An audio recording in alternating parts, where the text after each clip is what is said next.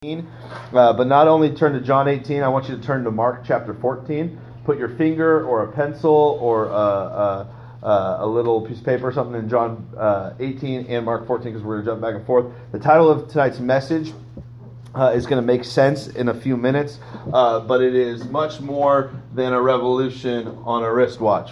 Um, I haven't preached in five weeks, so uh, the creative juices have been flowing. Uh, so this will make sense. Uh, but it's much more than just a revolution on a wristwatch. This is what it says, guys, uh, in John chapter 14. I mean, John chapter 18, verse 1. Uh, picking up where we left off, it says this When Jesus had spoken these words, he went out with his disciples over the brook Kidron, where there was a garden, which he and his disciples entered. Let's pray. Dear God, we just thank you so much for your word. Uh, God, we thank you for the opportunity that we have to study your word. Uh, God, I just pray that tonight, in these next few moments, uh, God, as we just briefly look uh, at some very, very important things uh, in Scripture, God, I pray that each and every single one of us would be encouraged, that we'd be inspired, God, that we'd be challenged uh, by you and by what you have done. God, I pray that these would not be my words. God, anything that would be of me, may it fall on deaf ears. God, but may your perfect word come through. Uh, so, God, we just worship you. Uh, God, we praise you. Uh, God, may you just bless the study of your word. And we just pray these things in your Son's wonderful and beautiful name, Jesus Christ. And all God's people said, Amen. Amen. Amen. Where we pick up, guys, tonight uh, is the tail end uh, of an event that has been taking place in John for quite some time. Uh, John chapter 13 through John chapter 16, we get a glimpse as to what it was like to be at the Last Supper uh, there in the upper room. Uh, scholars, biblical scholars, call this portion of Scripture the upper room discourse. Uh, and, and Jesus says some very important things to his disciples. He, he, he's been doing ministry for three years, speaking to thousands of people, but now, as he's coming to the tail end of his ministry, as he's coming to the tail end of his time here on earth, he really narrows down his, his scope of who he's going to be talking to. Uh, and rather than this wide scope, it's very focused now. And he's going to be talking, and he has been talking to the 12 disciples. One got up and left the room, uh, and now he's speaking to the 11 closest people to Jesus in his life. And he says some really, really cool things, and we don't have time to review uh, everything. And then we look at John 17. In John 17, we see Jesus praying.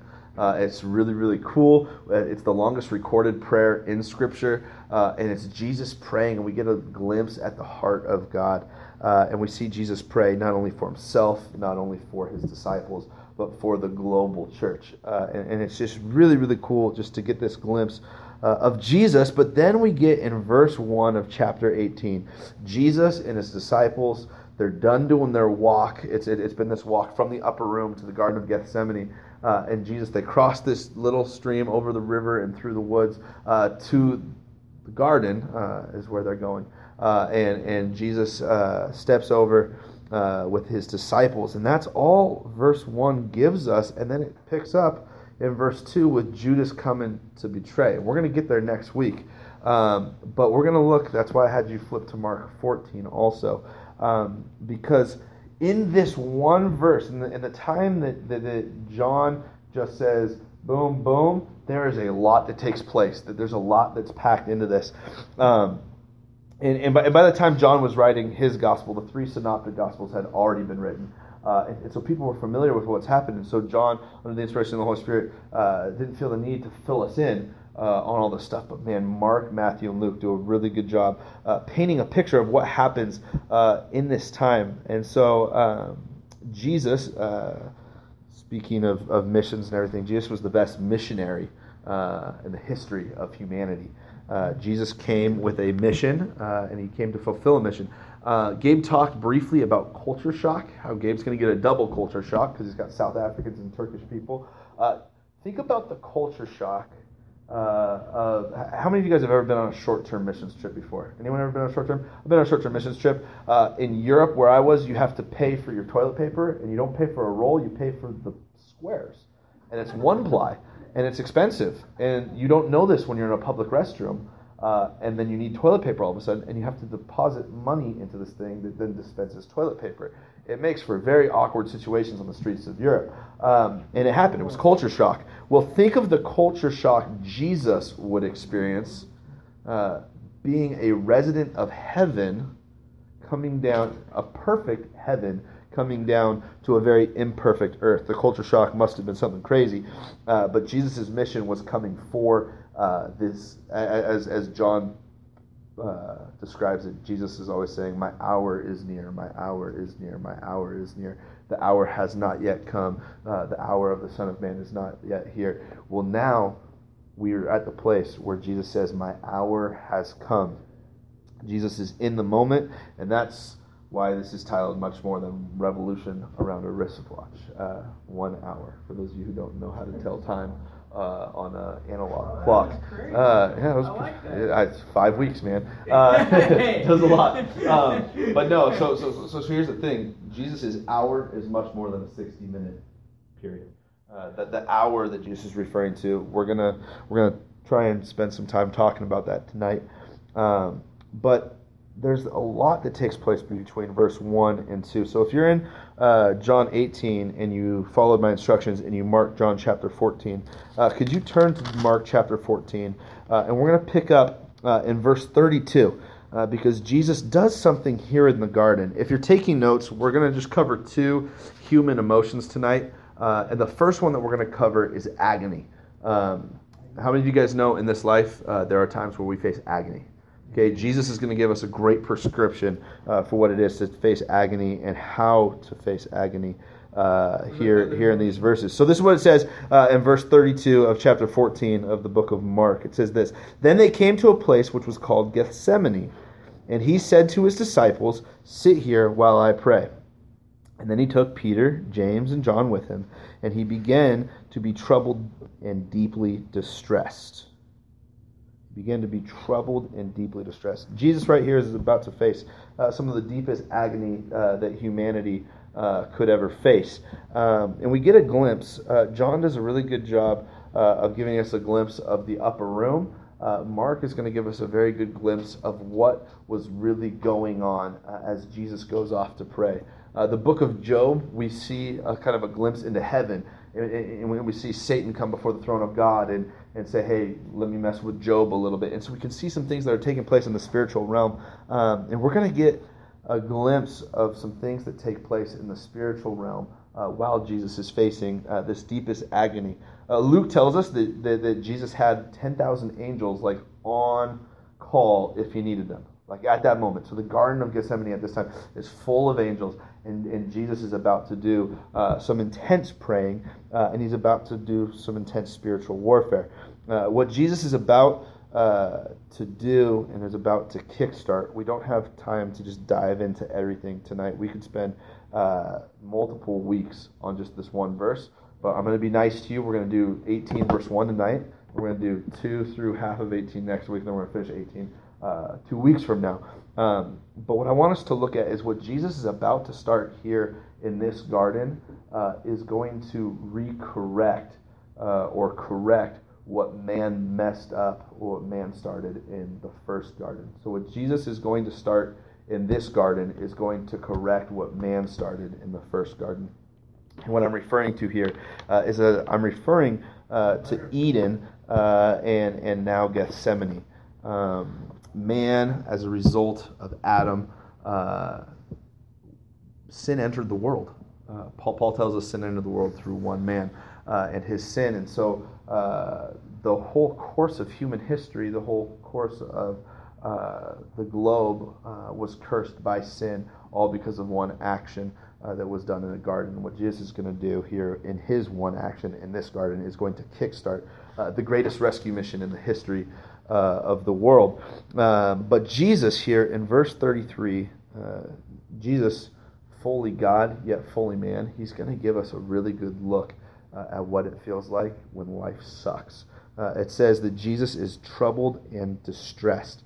Uh, another way of looking at this, other translations would say he is very heavy hearted and the and the Greek word there used for distress is the same Greek word that we get panicked from. Jesus is literally having a panic attack. Uh, and, when, and, when, we think of Jesus, we think of, oh, high and mighty God, which he is, but he's also fully human. Uh, and so there's been people who've said, well, if you have panic attacks and whatnot, you're just not trusting God. Guys, Jesus had a panic attack and it was a big time panic attack. And we're going to talk about that a little bit more tonight. Uh, and Jesus was trusting God in the midst of that panic attack. And so you can still have a panic attack when you're trusting God. And, the way Jesus deals with this is really cool. Uh, Luke says uh, that Jesus, I just said the way he handled it was really cool. Luke tells us that when he starts getting this way, he falls on his face. That wasn't the cool part I was talking about. You can get a concussion that way. But Jesus falls on his face just because of agony. Uh, and, and he, he says in verse 35, he's praying to the Lord, uh, God, his Father, saying, uh, If you have, I mean, if there's any way for what I'm about to experience not to happen, uh, may this pass. May I not have this. Uh, he talks about a cup. Uh, Lord, take this cup from me. Father, take this cup from me. and in the cup that he's referring to um, is is symbolic of something in heaven um, but it's referring to all of the sins of humanity. Uh, it's referring to those both past, those present, and those future. And God the Father is going to pour those things out onto Jesus. Jesus is going to take all of the sins of humanity upon his shoulders. He's going to bear uh, the wrath of God uh, from Adam's fall to Cain's murder uh, to Noah's drunkenness, Abraham's doubt, Samson's lust, Jonah's running, uh, Uzziah. What's that? Was he feeling the emotion? Oh yeah, he that and, and, and he's dreading feeling the emotion of them uh, coming because he knows. He we're gonna get there, brother. We're gonna get there. Ben's done his homework in five weeks of not studying the Bible on Tuesday nights. Ben's been studying, waiting for this blood part. Um, but we see all the sins of the past uh, Jesus is going to take, but he's also taking all the sins of the future, and he's taking, uh, I mean, every person that Hitler killed uh, in, in, the crazy psychoticness of Hitler, Jesus is going to experience that. Uh, he's going to experience uh, just, I mean, you name sin. Uh, you stub your toe on a door jamb and you say a bad word. Jesus is going to experience those emotions all in one moment, uh, and Jesus is going to take this, and, we're going to get there in just a few weeks. But verse 36, Jesus says this He says, Abba, Father, all things are possible for you. Take this cup away. I mean, I don't want to go through this. I know what is coming my way. Uh, I, have been pure my entire life, but now I'm going to take the entire filth of everything upon myself. But he says these words, uh, which are some really, really cool words uh, he says, Nevertheless, he says, Nevertheless, not my will, but your will be done. Um, that's, that's a very humble thing to say. Uh, it's, a, it's a humbling thought. Um, but, but Jesus uh, gives us a great example here. Um, and so we, I wish we could spend more time uh, on, on this, but uh, I want us to, to, to, continue through the book of John at, at a steady pace. But um, we sang that song tonight, uh, The Precious Blood uh, of Christ. Um, what Jesus is experiencing right here, uh, what, what he is dreading, uh, what, what he is wishing would pass over him, uh, all of our collective weight of our sin, Jesus is about to take upon him. Uh, and, and the cost that that costs Jesus uh, is very, very heavy. And I don't think our minds, uh, I know my mind can't fully wrap around it, but, but the part I can comprehend, it's crazy. And, and, and I, I, can understand why Jesus would be like, yeah, no, I, I don't want this. But he knew, uh, because he's God, uh, that there is only one way for humanity to be, uh, to be saved. and, and we had a debt that we had to pay. Uh, we owed a debt that we could not pay, but Jesus paid a debt uh, that he didn't owe. And, and, and, the crazy thing about this is, uh, people in the world, and, and, and, even us as Christians by our actions sometimes, um, we paint this picture that, that we can do something, uh, that, that we can earn our salvation, that, that, that we can. Um, pay the debt for our sins. So, some people say it's as simple as saying, well, no, not, not, not, Jesus is the only way. All roads lead to heaven. You know, it doesn't matter. You can be a good person. Like, it's all good. It's all good. If that were the case, if that were the case, when Jesus said, God, I don't want to do this, take, take this cup from me. If, if there was any other way than Jesus giving his life for God, giving his only son, um, if there was any other way, don't you think God would be like, yeah, you know what, Jesus, the more I think about it, that really is a pretty heavy cup, you know. Uh, how about you just tell him to be good, say a few prayers, feed the homeless once a month, and that'll be enough. That'll be enough. I think God would have done that if there was any other way. And when you look at the theological implications uh, and, and, and, the things in the Old Testament that are being fulfilled through this, you realize there is no other way uh, than through Jesus and through this act. Um, but but the debt that we all owe Romans, uh, it's, it's it's familiar to most of us, or if not all of us. Uh, but the wages of sin is death. Uh, the the payment for sin uh, is death. Um, and, and, for all have fallen, uh, or for all have sinned and fall short of the glory of God. Everyone's a sinner, um, and Jesus, Jesus is going to endure uh, what we deserved. Uh, is it fair um, that Jesus take all that? No, uh, it's probably not fair. But He loves uh, you. He loves me. He loves us so much. He loves humanity so much that He takes um, this unfair uh, step and He says, "No, I'll take all." I'll take all their stuff. And, and so when we think about life and we think about the fairness of life, uh, people say, well, life's not fair. Uh, praise God, life's not fair. Uh, because if life was fair, uh, then we would all spend an eternity in hell um, if life was fair. Uh, because we all have a debt that we have to pay. Uh, but Jesus paid it for us. And I think that's really, really, really cool. ben mentioned just a few seconds ago, and, and Luke points out that Jesus in this moment uh, as, as he is facing such agony, such distress, such panic, such depression. Uh, we're, we're, we're told that Jesus was so distraught and so distressed, he even thought of like that it would kill him. Uh, have, have any of us, I, I know I haven't been to a place, and you don't have to raise your hand or anything, but, but, but, just think uh, there are times where we can face situations that are so uh, depressing, that are so um, just like like everything is coming down around us that uh, that we think it's going to consume us, we think it's going to kill us, uh, we think that death is the only way out of it, uh, and, and, these are all emotions that Jesus experienced. Uh, but Jesus gives a really good prescription for when we face those things. Um, he, he got down on his knees and he prayed, uh, and so prayer prayer uh, is is the best, not one of the best. Prayer is the best remedy uh, for, for, for when things get rough, when things get tough. Uh, but we're told that it got so bad that Jesus began to sweat blood. Um, that's a actually a real condition. I'm gonna I'm not medical in my understanding of things, uh, but it's pronounced hematidrosis. No one can tell me if I said that wrong because then you'll jump in like that's wrong. No, uh, it's it's oh David can. He's sitting right in front of me. Did I say it right? Uh, Hematidrosis. Yeah. Hematidrosis. Yeah. yeah. Uh, and it's it, it, it, it, it's it's a condition of the blood where the the the, the blood vessels uh, in, in your first layer of skin, um, due to stress and so much tension on them, they rupture.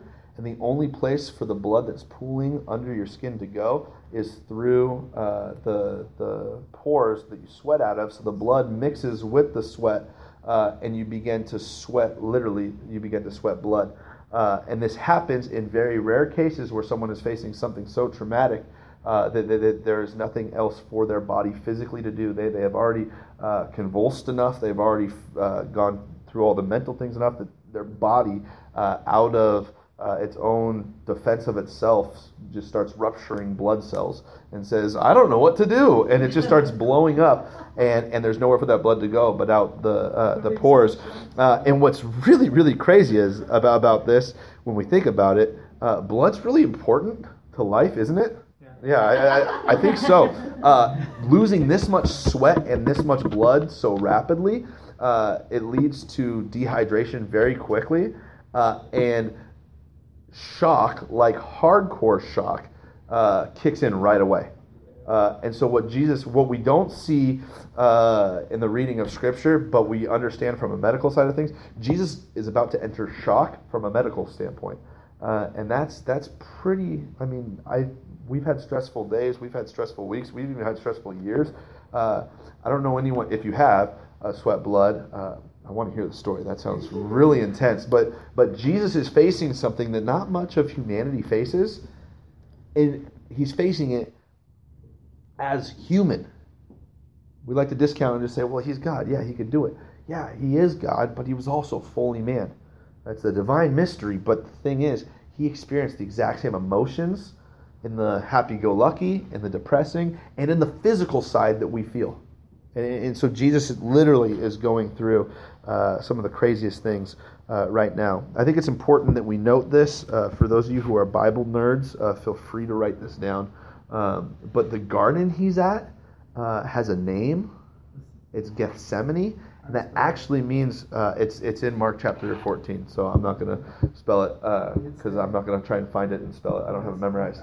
But Gethsemane is a very very important word uh, because it's a compound word of two uh, Greek words. The first being semene, which means olive, in Geth, the way the Greek language works, it, it flip flops them. Um, but semene being olive, and Geth meaning press. Uh, this, this garden's name was Olive Press. It, it, it, it, was a garden where whoever owned the garden, and uh, most most people uh, in Jerusalem. You don't have gardens in the big city. It's like New York City. You don't have like downtown New York City. You don't have a big like yard with a nice garden and everything. There's just no room for it. So the rich people in Jerusalem would own plots of land outside the city walls, and they'd have their own individual walled gardens with uh, locks on the gates and keys. Uh, and, and, and the gospel says Jesus goes here often. So Jesus had a friend who owned this garden and let Jesus have free reign. So, so, so uh, but what this person, uh, we can dissect from Scripture, this person who owned it uh, had an olive press there, and it was named uh, after the olive press. Um, and it, it's interesting. How many of you guys know the process of, of olive presses? Anyone know? Uh, D- David knows. Gabe shaking his head yes. I learned, and it's really, really cool. Um, the first time they press, olives are always pressed twice. the first time they are pressed, the stone crushes them uh, and, and, it tears apart um, the, the outer membrane or the skin of the olive, uh, and it releases just a little bit of oil. Just a little bit, not much. But the oil that's released, that's what we can go buy as extra virgin olive oil. Uh, it's that first oil that's released. Then it's crushed a second time, but when it's crushed a second time, it like pummels the entire olive pit and everything. And, and, and the second time is where you get the most oil, and it's from uh, the core of the olive or the pit of the olive, uh, and, and, it's a more bitter oil. Uh, it's, it's, it's used for different things, but uh, it serves two functions uh, in, in, the pressing of olive. Um, just like Jesus, he's about to be crushed, or he's being crushed right now, and he's, he's experiencing such agony and such crushing blows from just the thought of the cross, but then he's going to face a more final crushing uh, where where it's a bitter time. Uh, Jesus is giving his life. God is pouring out his wrath on him. But uh, Jesus being crushed twice uh, for us, and, and, and, the, and, the, implications there. Uh, and I think it's just kind of cool that, that it ties in with the name. Uh, that's why I just said for the Bible nerds. if that doesn't mean anything or that doesn't make you go, oh, that's awesome, just discount that, write it off on the side. Um, but the, the fact of the matter is Jesus has done this uh, for us. So, so, so Jesus faces agony, Jesus faces uh, distress, Jesus fake, uh, faces uh, depression and panic, uh, he faces shock. Um, but at the same time, Jesus is facing these human emotions.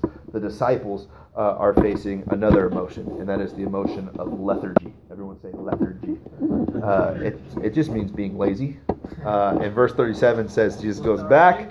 Uh, yeah, that's where we get lethargic. Uh, verse 37, Jesus goes back and he finds his disciples sleeping. Uh, and, and, and this is the part that I really want us just to end on uh, tonight. Because uh, Jesus asks his disciples to stay watchful and to stay vigilant while he goes to pray. Um, he comes back and he says, Hey, couldn't you stay awake with me? Couldn't you stay awake with me? Couldn't you stay awake with me? But Jesus asked them to be watchful and to be vigilant. And that's the very same thing that he told the disciples when he went back to heaven was to be watchful and to be diligent and vigilant. He said, Wait for my return but go and tell people. Uh, and the crazy thing with these disciples is they fell asleep uh, and they were lazy. They, they just spent the last few hours talking with Jesus. Jesus was saying all the cool things. Jesus even said, One of you is going to betray me. And while they're walking to the garden, they get into a debate, the disciples, about who's the better disciple and who will stay with Jesus the longest. And when Jesus asked them, Will you just stay awake and be watchful? They all fell asleep. It's very, very ironic that they're talking about how I'm the greatest, I'm doing this awesome stuff for Jesus, I'm going to be sitting at the right hand, and, and then they fall asleep so quickly. And, and it, it, it paints a picture that I think uh, I know my, me myself, uh, I've, I, have been thinking about uh, more recently, and, and, and the, the, question is this uh, Jesus asks me to be watchful and to be vigilant and, and, and, to be diligent about what he has called us to do, just like he had done this with the disciples. Um, and I wonder if Jesus were to come back, make his way back down from praying I wonder if Jesus were to come back, would Jesus be like, hey, Matt, wake up. Couldn't you just stay with me a little bit longer? Or if Jesus would be like, hey, thanks for being watchful. Thanks for being vigilant. Thanks for, thanks for doing what I asked you to do. Uh, Jesus, uh, in, in Revelation, he writes seven letters to seven churches. Um, and we've been going through them on Sunday mornings. And, and he writes this letter to the church of Ephesus. Uh, and, and, it's a letter that uh, we talked about this morning in, in our staff devotions. Uh, and it made me think and he says to the church, he said, I know your heart, your works. You do great things. Uh, you have much love. You do all these things. But I have this one thing against you that you've left your first love. Not that you forgot it, not that you have lost it, but you've left it. You've, you, you've knowingly walked away from your first love. And in the church of Ephesus, they got so caught up in doing good, they forgot why they were doing the good. It was all about Jesus. It's, it's what made me think about my life. If Jesus were to write me a letter, if Jesus were to to, to, to, to write a letter and say uh, to the angel of Matthew, say these things, uh, what would Jesus say? And, and, and I found myself thinking, uh, would Jesus say, hey, I know your heart, I know this, I know this, I know this, uh, but I have this against you, that you've lost your first love, or, or you've left your first love. And, and when I thought about that, um, I, I, was very quickly convinced uh, that he would not say, you've left your first love. Uh, because I know my heart, God knows my heart and I haven't left my first love. But I wonder if Jesus would say, uh, Yeah, you've kept your first love, but you haven't kept your first zeal. And it made me think, I was like, I, I, as, as, I was allowing the Holy Spirit to kind of just do some work on me, uh, I was wondering, uh, because I'm probably not alone in this, uh, but, but many of us, if not all of us, uh, we love the Lord.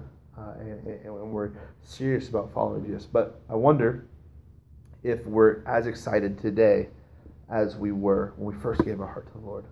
Or maybe it wasn't a super exciting moment, which would be an anomaly, but uh, and, you're super excited now. Uh, the question might be, could you be more excited? And the more we talked about this this morning, uh, I, I, I, was fleshing some things out in my mind, bouncing it off of my dad and off of Dan Alfonso. Uh, I, I was just thinking to myself, I was like, you know, people can look and they can be like, oh yeah, man, you're crazy on fire for the Lord like you're zealous, you're doing all these things for the Lord. But the perceived zeal versus the zeal that only I know and only God knows, mm-hmm. uh, I know where I can be better. I know where I can do things more. Uh, I, I, I, had mentioned uh, after Sunday, uh, I play bass guitar on the worship team, you know, and, and I it was a bad week for me on bass. I, I hit so many, like, I couldn't remember a time in five months where it was that bad. But I, I, I started saying that, I was like, man, and people were like, I, I didn't notice. I didn't notice. Oh man, like, and so there's a perceived side of things. There's a perceived side of things, um, but I, being someone who who likes music and, and who's been around music a long time, I knew where I had messed up. I knew what was wrong. I I knew that I that, that I had failed horribly in, in these areas, whereas other people who were just observing could not know. And, and, it made me think, and then the correlation to be drawn there was uh, on a spiritual side, I know where I am spiritually, and I know spiritual things, so I know when I fall short in the spiritual side of things. Where it's like people can look and be like, oh, like no, like you love people, you talk to people, you you you, you preach, you do all these things, but then I know down in the recesses of my heart, it's like, ah, but I could be more excited about this. Like I remember times in my life where I was more zealous about the things of the Lord. I remember there was times where I was more zealous about being in His Word and studying His Word. And so it just made me think if Jesus were to write a letter to me today, or if Jesus were to ask me to, to stay and wait and be watchful and be vigilant uh, and pray with him. And then he goes off and he returns. What would be the state of his return? Would he return to a Matt that's sleeping? Would he return to uh, a Sam that was sleeping? Would he return to a Rosa or a David? Would he return to an ecclesia uh, that is sleeping when he said, Be watchful and be vigilant? Or would he return to one that was ready, alert, watching around in this garden, like, What's coming? What's coming? Uh, would he come back to a church uh, that when he said, Look, the field is white and ready for the harvest, would he come back? And they're still sitting there with their with their reaping tools in their hands, like, yeah, man, did you catch the game? Oh man, the clouds, it looks so good. Man, that's a big field. That's a big field. And they're just sitting, and Jesus comes back. It's like the parable, and I want to just close with this. It's like the parable of, of, of the master who gives the talents. You know, he, he says, hey, I'm going to give you five, I'm going to give you two, I'm going to give you one. He says, I'm going to go away for a time. And, and, and he implies, do something. Do something. So the one with five goes and makes five more. The one with two goes and makes two more. The one with one doesn't do anything. He just hides it and he, and he sits back. Well, to the one who made more, he said, All right, take it all to, to, to, you. Little was given, uh, and now you've been faithful. Go do a lot with it. Go and do more. He did the same with the one with two who made more. But to the one who didn't do anything, what does he say? He says, Depart from me, you worker of you foolish worker of iniquity, and he casts him out to utter darkness. He says, I don't got any use for you. I don't got any use for you. So to bring it full circle, Jesus, he's facing these things, whereas his followers are going through a different set of emotions. Uh, and, and, and Jesus, Jesus, uh, he, he, he says, hey, couldn't you, couldn't you just stay with me? Couldn't you just stay with me? And uh, Gabe was talking about missions, uh, and, and, and I, I, gave that quote about uh, the greatest threat to Christianity is Christians uh, trying to sneak into heaven without doing what God's called us to do. Guys, God's called us to be watchful. He said, Look, the harvest is ready. And He's called us to be vigilant. Uh, and, and, that means do something. And that looks different for each of us. Uh, I'm not saying every one of us is, is uh, tailor made to go to a mall and talk to people about Jesus. Dan Sherrill, he can do that. Oh. He can do it pretty good. Uh, and, and, and, it's pretty inspiring. I'm like, dang, I wish I could do that. That's pretty cool. Way to go, Dan.